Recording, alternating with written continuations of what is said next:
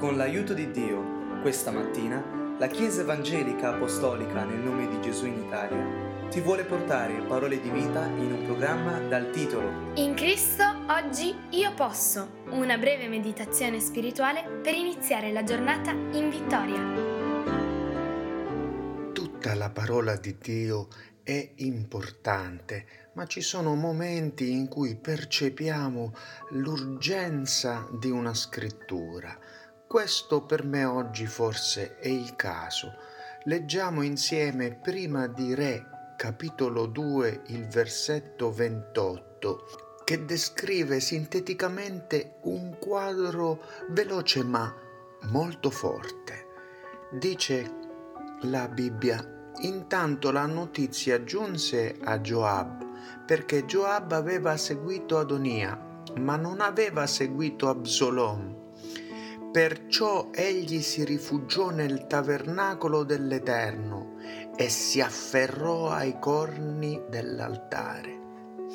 Joab non aveva seguito la tentazione di essere affascinato dall'ambizione di Absalom, che pure ne aveva portati con sé dietro tanti ed era rimasto fedele a Davide.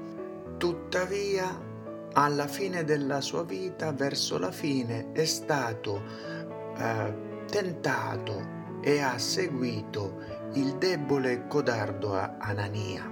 Ora, questa storia ci mette in allerta sul fatto che, numero uno, tutti veniamo tentati e che, come dice in prima di Corinzi al capitolo 10, i versetti dall'11 al 13, tutte queste cose avvennero loro come esempio e sono scritte per nostro avvertimento, per noi che ci troviamo alla fine dell'età. Perciò chi pensa di stare in piedi, guardi di non cadere. Nessuna tentazione vi ha finora colti se non umana, or Dio è fedele e non permetterà che siate tentati oltre le vostre forze, ma con la tentazione vi darà anche la via d'uscita affinché la possiate sostenere. Che bella immagine quella di Joab che va all'altare dell'Eterno, rappresenta la nostra ricerca non fisica di Dio, ma spirituale. Certo, nell'Antico Testamento c'era l'altare dell'Eterno e anche i corni dell'altare, lui si afferra fisicamente a quelli. Tuttavia noi sappiamo che Gesù ci ha promesso, ecco io sono con voi tutti i giorni fino alla fine dell'età presente. E dunque in questo tempo della grazia, la fine dell'età, possiamo in ogni momento afferrarci alla presenza di Dio, chiudendo gli occhi, eh, mettendoci nel segreto della nostra camera di preghiera, nell'intimità del nostro cuore, fosse anche in una piazza ricolma di gente, possiamo afferrarci al Signore per guardare quella via d'uscita dalla tentazione che Dio sempre, essendo fedele, ci proporrà. Ora magari tu sei appena uscito vittorioso attraverso una grande crisi, ma devi comunque essere allertato come una sentinella che vigila, perché anche la minima delle tentazioni può essere di grande pericolo. Se il male ti propone solo di dargli il filo della tua unghia di un tuo dito e tu dici beh tanto quel, quel, quel, pezzo di unghia comunque lo devo tagliare. Non è nulla. No nel momento in cui tu gli stai porgendo quel dito lui non si prenderà mica il filo dell'unghia ti afferrerà il dito perché?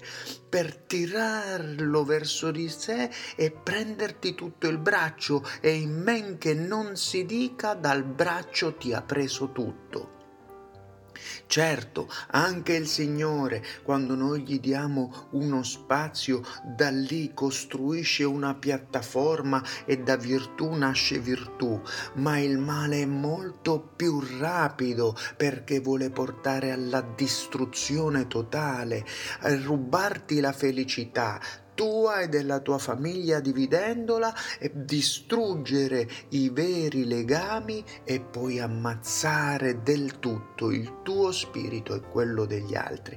Invece il Signore vuole che tu possa essere ben radicato sul fondamento per costruire in altezza giorno dopo giorno una vita piena e in abbondanza. La seconda cosa che questa storia ci insegna è di essere molto attenti alle aree que- della tua vita dove sì hai già sperimentato vittoria nel passato, però non puoi pensare che quella vittoria del passato sia garanzia di certezza per la vittoria di oggi, perché chi è in piedi guardi bene di non cadere. E Joab che pure non era stato eh, diciamo vinto dal gran fascino di Absalom cade nella tentazione di seguire Adonia che pure era meno affascinante. Quindi se tutti noi siamo così facili a dire, beh, sicuramente avendo passato queste grandi crisi nella mia vita, io non girerò le spalle al Signore verso le cose del mondo ancora. No, non puoi predire dove la tentazione verrà. E l'ultima cosa da fare ed è lì che c'è veramente pericolo, perché lo stesso Signore Gesù, dopo aver avuto una straordinaria vittoria eh, nel deserto, confrontandosi dopo 40 giorni di digiuno con Satana stesso, dice la scrittura, Satana se ne andò di lui fino a un certo tempo. Cioè se il Signore stesso è stato tentato in ogni cosa, non possiamo noi pensare che quella forza del male eh, ormai ci ha lasciato e ne siamo al sicuro, perché chi è in piedi, guardi bene di non cadere, che il Signore possa proteggere me e te, possa sempre avere eh, chiarita a noi la via d'uscita da ogni tentazione in modo da non cadere come alcuni personaggi della Bibbia proprio lì dove pensavano di essere forti, ma nemmeno lì dove sappiamo di essere deboli. Concludiamo con prima di Pietro 1.5 che ci dice così straordinariamente che dalla potenza di Dio mediante la fede siete custoditi per la salvezza che sarà prontamente rivelata negli ultimi tempi. Dio ti benedica e mi benedica così. Amen.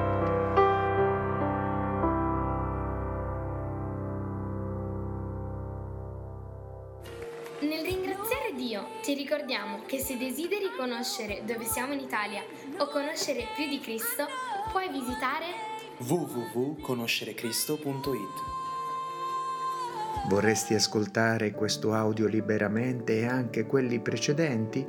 Cerca il podcast Conoscere Cristo usando le parole Gesù e la Bibbia e condividi il messaggio dell'Evangelo con i tuoi amici. Dio ti benedica.